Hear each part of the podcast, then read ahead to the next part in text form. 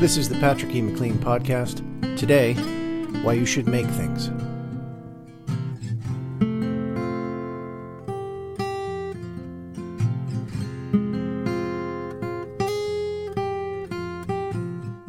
Why is making things and trying to make them as well as you possibly can worthwhile? And what is art good for?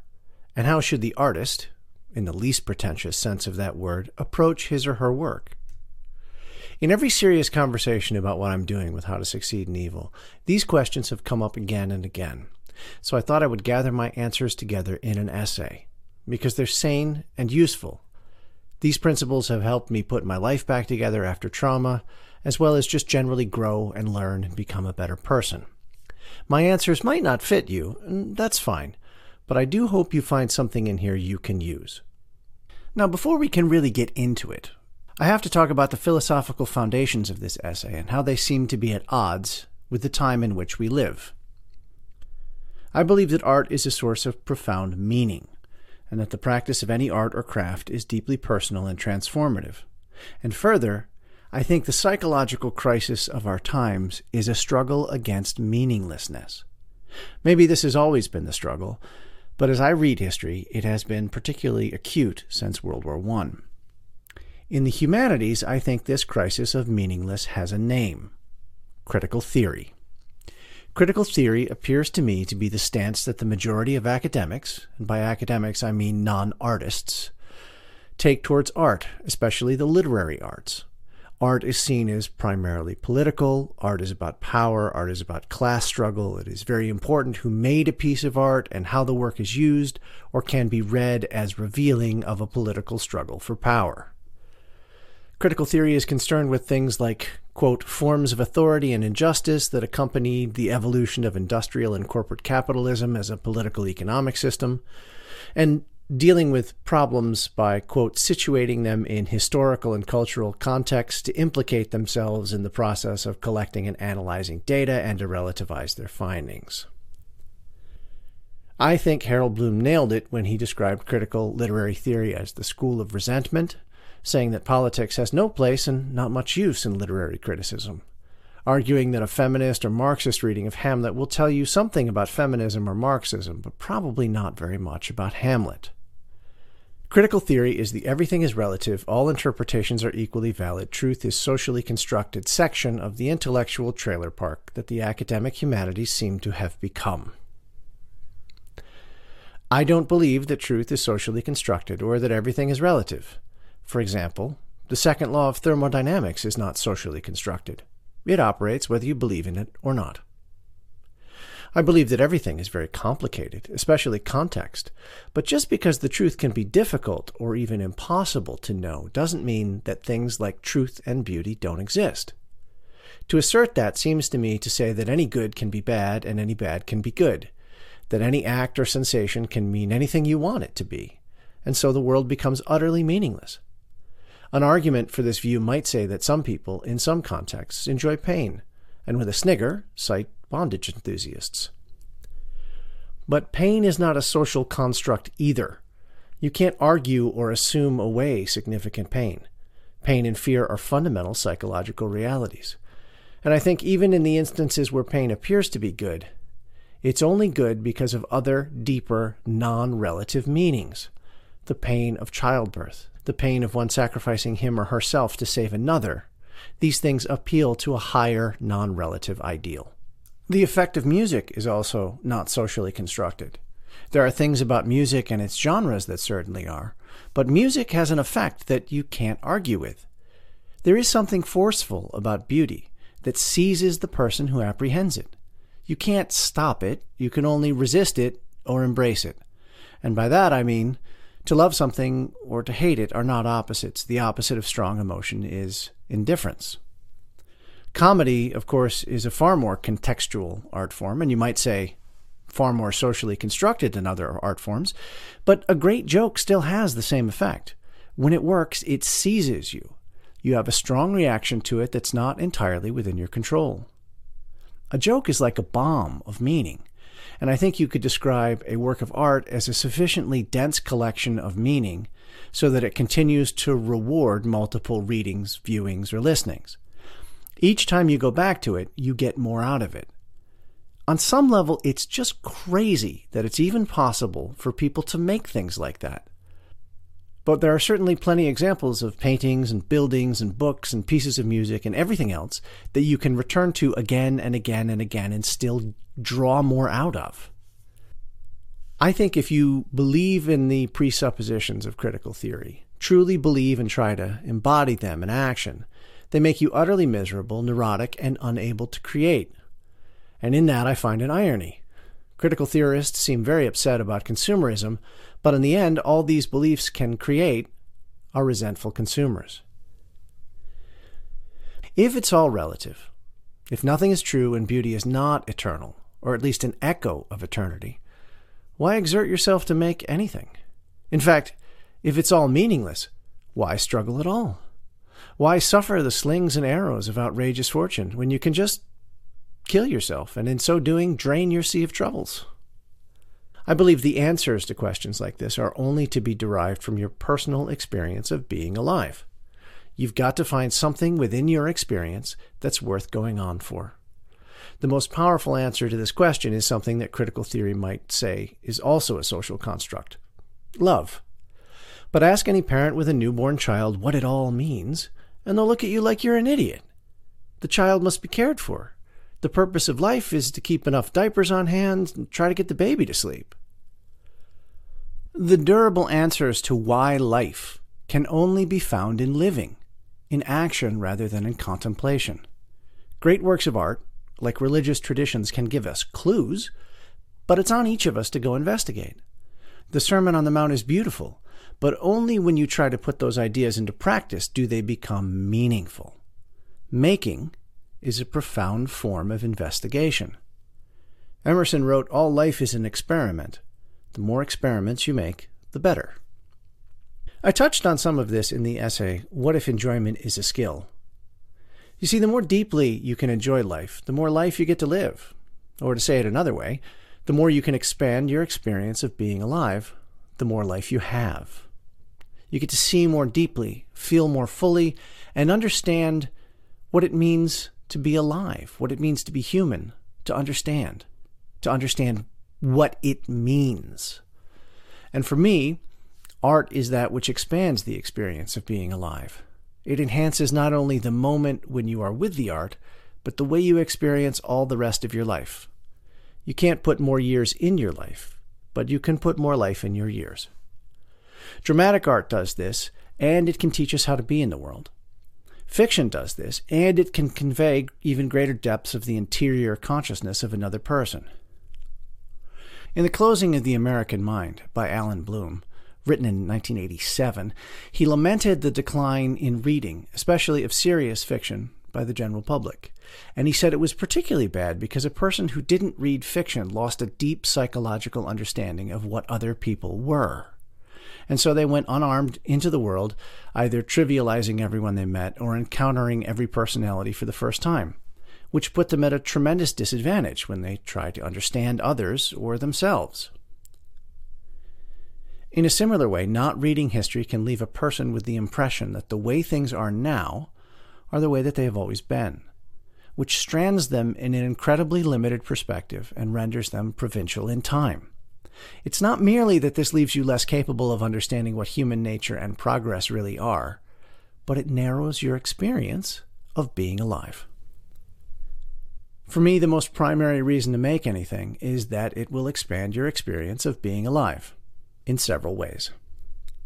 Number one, you will develop a deeper understanding of the things you love.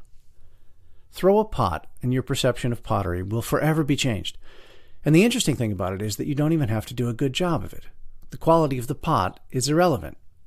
If you write a piece of Star Wars fan fiction, even if it turns out to be the worst piece of fanfic ever written, it will deepen your understanding of fiction and Star Wars in a way that will allow you to enjoy both of them more when they're good. I think this kind of work will help you enjoy things more when they're bad as well. Spend some time writing screenplays, and every horrible movie becomes a puzzle. Why did this thing fall apart? What could be done to fix it? You get to move from enduring and complaining to active engagement, creativity, and learning. when you struggle to make something, you understand what things make the things you love great. Number two, you will develop a deeper understanding of yourself. When you make something, especially with your hands, you see your internal state reflected in the object you made. Back to the example of the pot. Once thrown, it stands as an external record of what you were like when you threw the pot. If you're nervous, you're going to see it in the work. This creates a feedback loop. Pottery is so calming, someone might say. But it's not calming exactly, it's clarifying. And if you're trying to do it well, you will calm yourself down in the pursuit of excellence. A good reason to write a novel is to discover something about yourself, because there's no place to hide. It reveals everything. After writing the first How to Succeed in Evil novel, I was shocked when I edited it because I got to see many things about myself and my relationships that I was unable to consciously face because they were too uncomfortable. But even these things always work their way back into what you make. Art reveals the artist to the artist. Number three, to cultivate humility. The practice of an art or craft can also produce humility and teach you to work with your ego. Of course, great artists can be divas, but this is not their relationship with their art and generally not how they work with other artists of equal caliber. A great artist knows how hard it is to get good, and they recognize real excellence. Sure, he or she might be a real prick, but to get great at something, you have to face your inadequacies, if only your technical inadequacies, again and again and again. You need the arrogance to charge forward and the resilience not to quit when you fall on your ass. For me, a great artist is summed up by these words of Benny Goodman, who, when he was asked why he practiced so much, answered, Because if I'm not great, I'm just good. After a stupendously successful career, Benny Goodman actually relearned to play the clarinet from scratch because he wanted to be a world class classical musician. He completely changed his technique from clamping the mouthpiece between his teeth and lower lip to using uh, both lips. He even had his old finger calluses removed. To be one of the best in the world and then go back to square one so you can be even better? Man, that takes an honest appraisal of yourself and mental and spiritual toughness. Number four, to heal yourself. I have come to believe that when you're doing creative work properly, on a deep level, you're trying to heal yourself, to put some anxiety at ease, to come to grips with a character defect, to wrestle with a question that plagues you. Sometimes these are not battles that can be won, but struggling with them properly seems to create better work, and work that resonates. Do you think the musical Hamilton was just about Hamilton's ambition and struggle? No. Lin Manuel Miranda channeled his ambition and struggle to make his art great, and I can't see how he didn't learn something about himself in the process. In this sense, Stephen King's book on writing isn't really about writing. If you read it carefully, it's about how Stephen King used writing to recover from alcoholism, to be a better father, to recover from a tragic accident. I recognize this idea might seem a little crazy to some, but I believe it is correct. The conventional view has it backwards. Madness isn't a side effect of creativity. Creativity is an attempt to heal mental illness.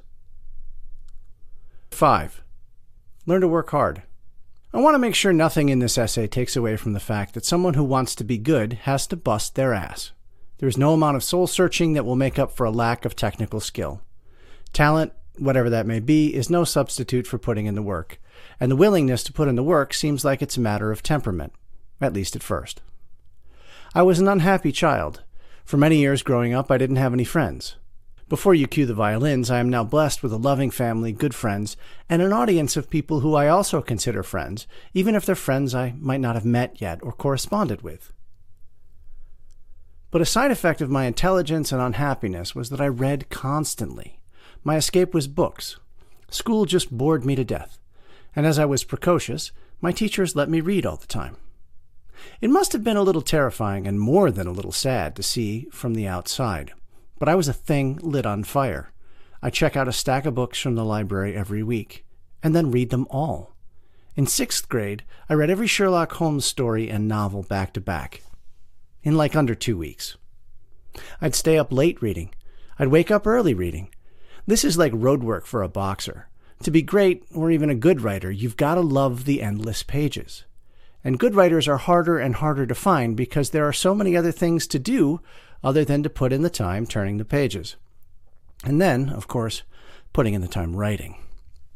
I did a lot of road work as a copywriter.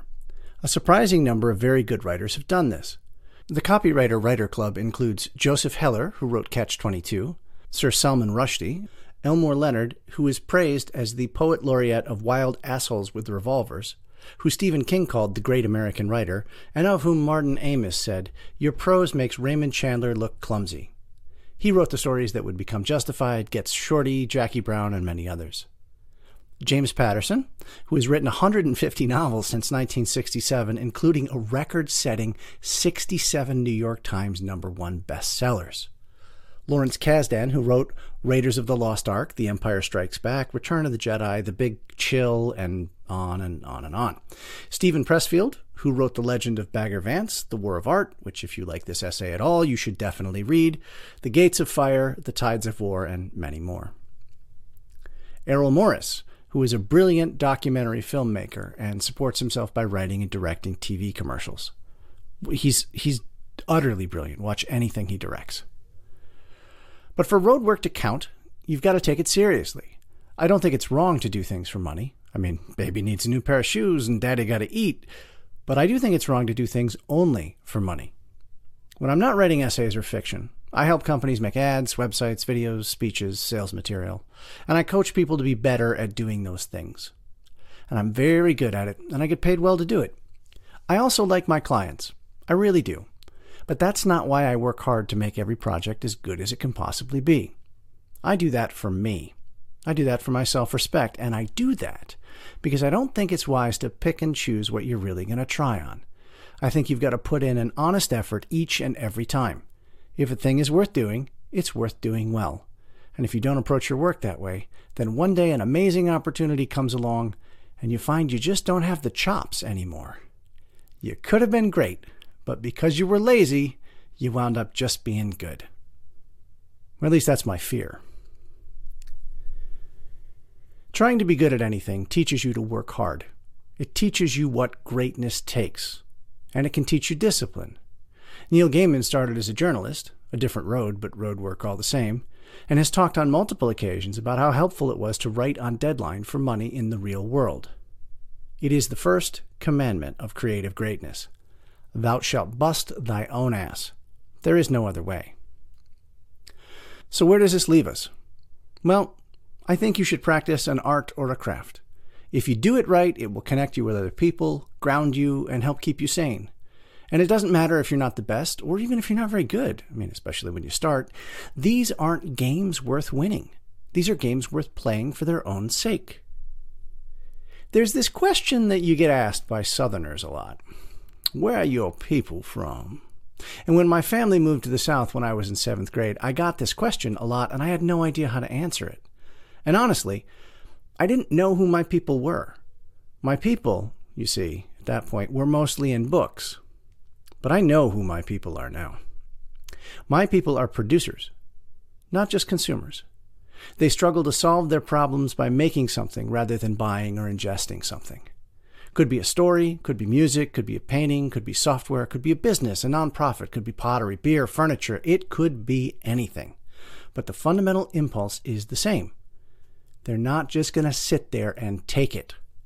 They're going to go make something. They're going to figure it out. They're going to avoid the warranty or take an angle grinder to it. They're going to have an idea and chase it through books nobody's ever read or a data set that nobody's ever assembled before. These are the kind of people who get up and go to work even if they don't have a quote job. They are also the kind of people who will take a really shitty job just so they have a chance to do their work. And maybe they're not very good when they start. Nobody's very good when they start, but they will be. If they don't quit, they certainly will be. And these people, they don't quit. A maker recognizes a maker almost instantly. And this isn't a club that you have to be born into. Parents, skin color, religion, none of it really matters. You just have to be brave and try. Take your lumps and try again. And there's also no other way to get into this club. You can't buy your way in with money. My people are struggling to be better so they can be better at making things. And I think you're one of these people. I mean, if you want to be. So, whatever it is, go make the thing. You won't regret it. I promise.